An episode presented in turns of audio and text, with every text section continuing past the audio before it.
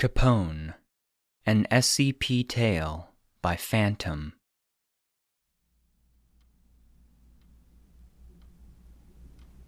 I was scared when I first saw him. It happened just as you told me. The messages, the pictures, seeing him around every corner afterwards. I was so young. Who wouldn't have lost it? William sighed. By then, he was over the creature following him. It wasn't like it was going to go away, no matter how much he begged or pleaded or attempted to bribe. He knew that the best and only solution would be to just get used to Capone being there. At least he had the solace of knowing he wasn't going insane. Believe me, William, I know many people have reacted the same way. Fear is a more common reaction to the unknown than you'd think. Dr. Laura Breynz consoled him. These cases weren't exactly common, but they were commonly known. It's not even that I'm scared of him anymore. I mean, he makes me jump when I see him in the morning. I don't think I'll ever get used to that. It's just the bad connotations he has. I know that he does, but it happened two years ago. I know it's hard for you, especially with your shadow, but you need to carry on. Our session is almost up. We made some real progress, William. I want you to do something for me when you get home. Do you have any homework or anything? I did it all on my break. Good. When you get home, I want you to think back to your first experience and write as much as you feel comfortable sharing. Is that all right? Yeah. Thanks for seeing me.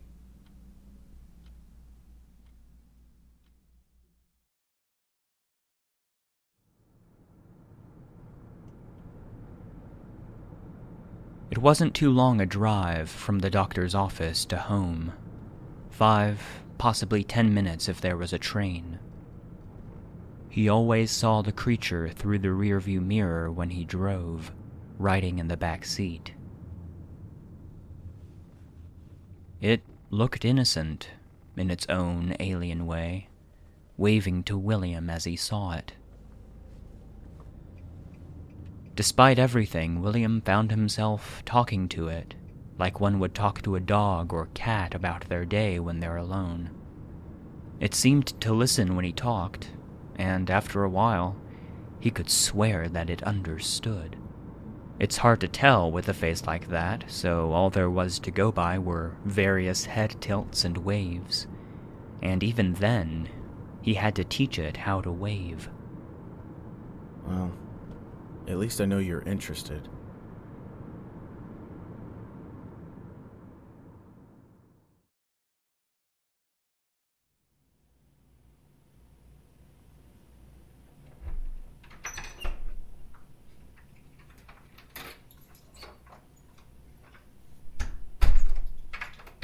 Drop the backpack near the door. Go to the patio. Wave to Capone from the mirror. Fridge, drink, chair, crash. William's afternoon routine was more clockwork than it should be. He thought back to his session with Dr. Breynz. She wanted me to try and recapture the experience when I first saw him, huh? William mumbled as he grabbed a few sheets of paper and a pen. Bit by bit, he pieced together the sequence of events that led up to this point.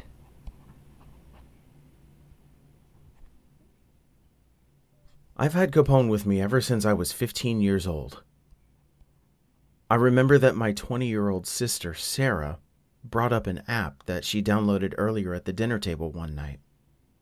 She had no idea how it does it, but hazarded a guess that it tracks you through your phone's GPS and sends you pictures of the places you've been with a really cute monster placed in the photo to make it look like it's following you.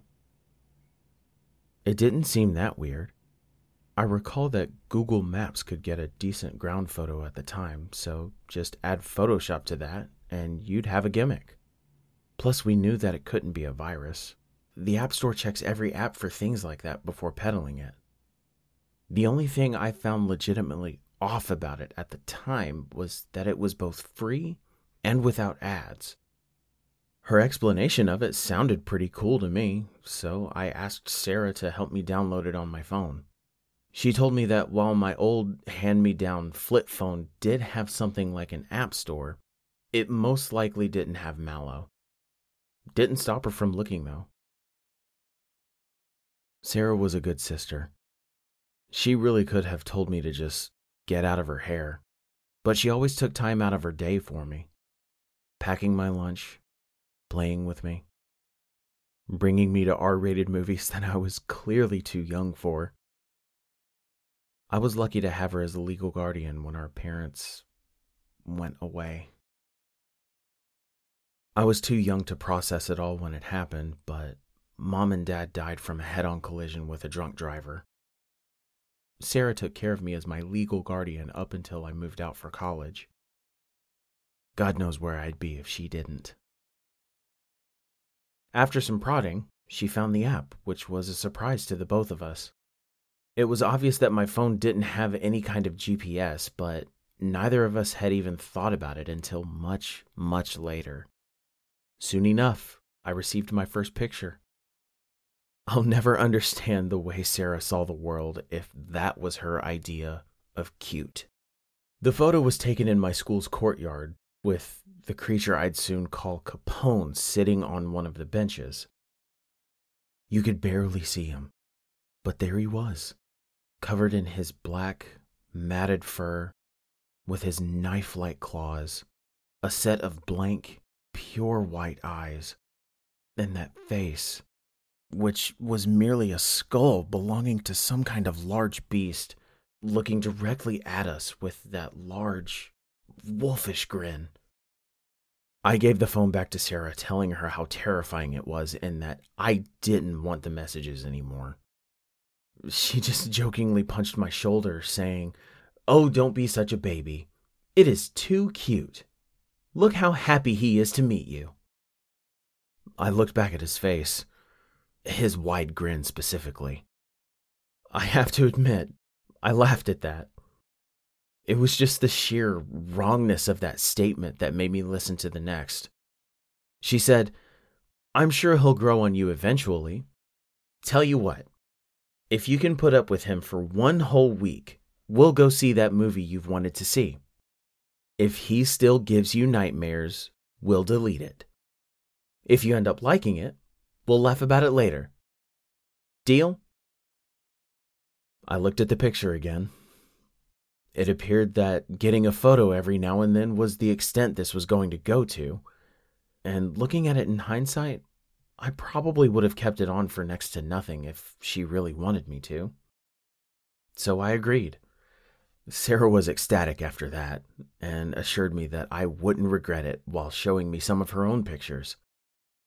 She only had three so far one at her office, one at the park, and another on the road we lived on, each picture containing her own clearly visible entity. I must have looked nervous or something because she suggested that I name mine like she did with her Cassandra. I thought about it for a bit. Let me make something clear, though, because it seems to come up whenever I tell people this. I did not name my MalO Capone because of the incident with my parents. I didn't even know that mom and dad's arrest involved alcohol at the time. I named him after a history lesson I found amusing in school where people's fear got the best of them. And as my teacher put it, it ended up doing a lot more harm than good. It was intended as a reminder that I shouldn't be making the same mistake. I saw a bit of light in this whole thing after giving it a mock title and thought it wasn't going to be that bad. I went to bed, and my normal life went on for just a little while longer. I continued to get pictures of Capone for a while, following me at school, the bus stop, my street, virtually everywhere I went. It wasn't until the third or fourth day when I got called in from class. I was thinking that I was in trouble for something, even if I didn't know what. But as soon as I saw Sarah, that feeling was stifled. She was shaken. The instant she saw me, she immediately yanked my arm and brought me to the car. Sarah was not looking good at all. She kept asking questions about Capone, things like if I saw him or if I received photos from him with me in the images. I hadn't checked anything from that day, but when I checked, there were two. I remembered exactly when and where those messages were taken, because during them, I made a mental note that I got some texts from Capone. They've been sent as soon as they've been taken. Sarah knew that we were being pursued by something. She probably had no idea what they were, and I knew she had no idea how they were doing it. But she knew that they knew where we lived. She couldn't figure out how to delete it. She said she tried everything, but couldn't find a way to get it off. She couldn't even find where the app went. I'm not even sure what we were planning to do, but before we could even fully plan a course of action, I got another text.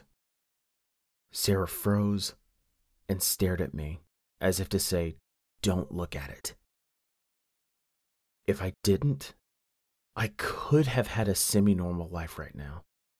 It would have been over the news within the week, and we would have known. But I did it. I opened the phone. And there we were, just sitting there with that fear stricken look on our face. The photo was clearly taken from the hood of the moving car, giving us a clear view of what was behind us. He took up most of the back seat and towered over me.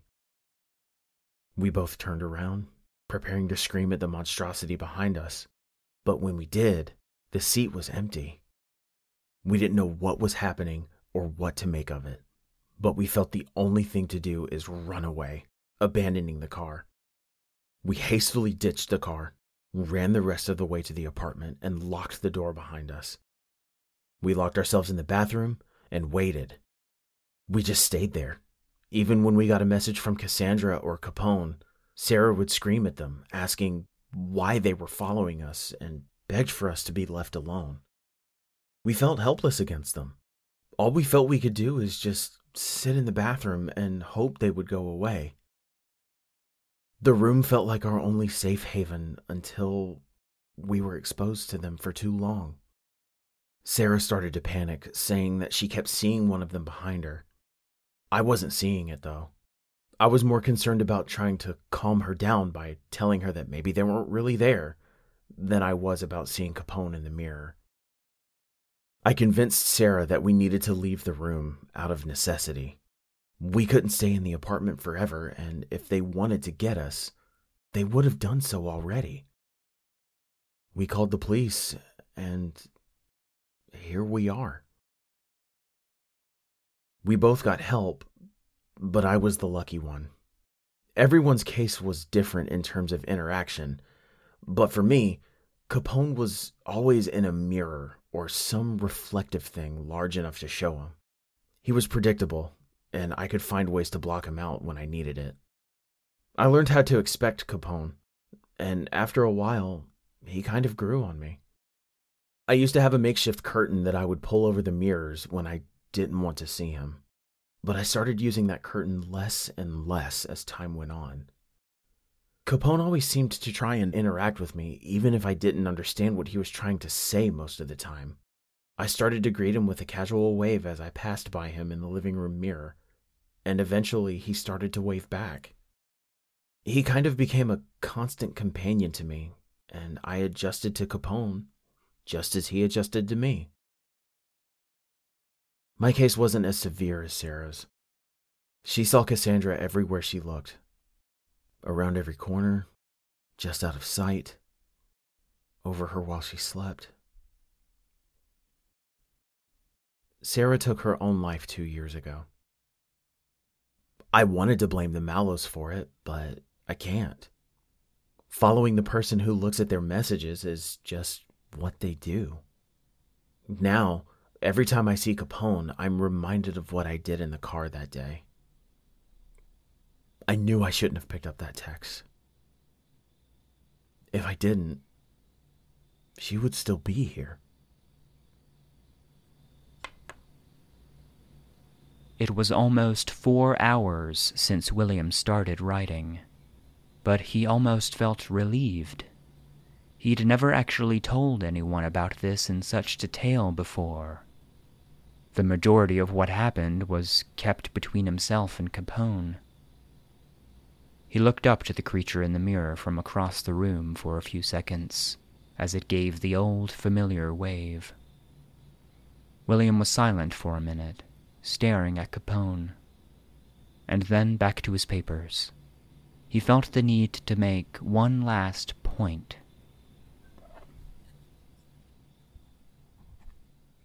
But then again, how would I have known?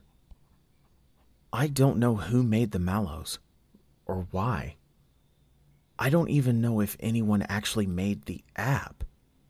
Many things like it have been created naturally, or have been given some kind of anomaly out of sheer chance. It would make so much sense if some physical thing was to blame. But there's none that I can legitimately find. None on the MalOs. None on me. Just on chance.